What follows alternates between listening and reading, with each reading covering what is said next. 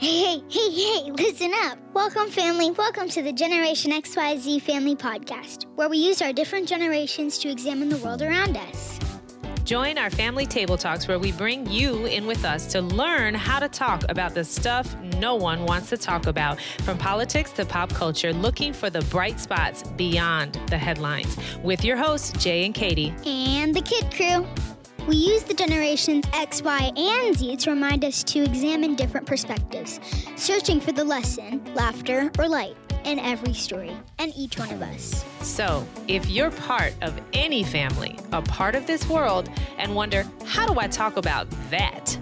Join us as we figure it out.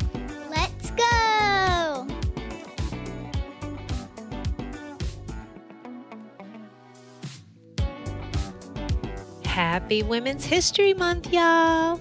Today, on our first edition of Highlight Her, we want to shout out Dr. Marcia Koger and founders of How Girls Code.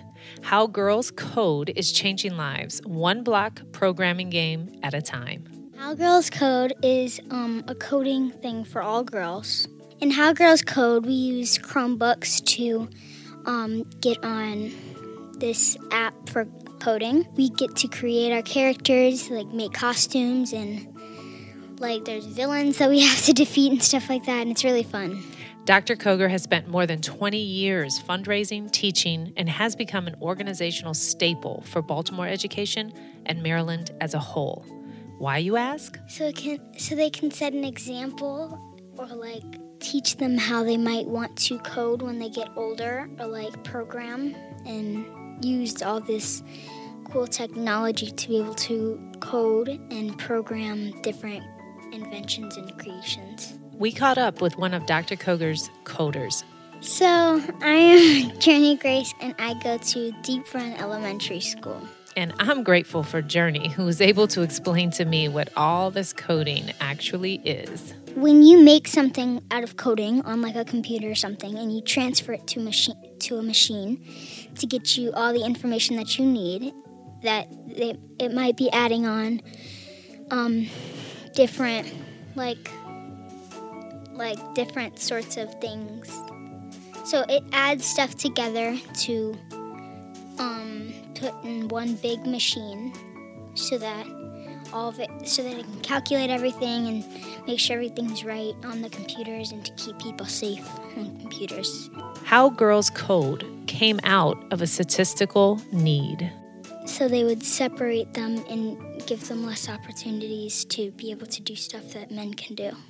Part of the magic of How Girls Code is how they bring awareness to the systemic disparities existing in our world. So we took this survey in coding and it said, Do you think that girls can do just as well as boys in coding? In no uncertain terms. And I put strongly agree. In class, guests include women who use coding in their daily lives. So she was a cop, but she um, coded to put machines as well. So she programmed and coded so that she could keep everybody and all the kids, anybody, safe online. Now, this doesn't mean coding is a cakewalk or easily mastered for the girls. They are also taught to exercise resiliency, which will no doubt be needed for them as they grow.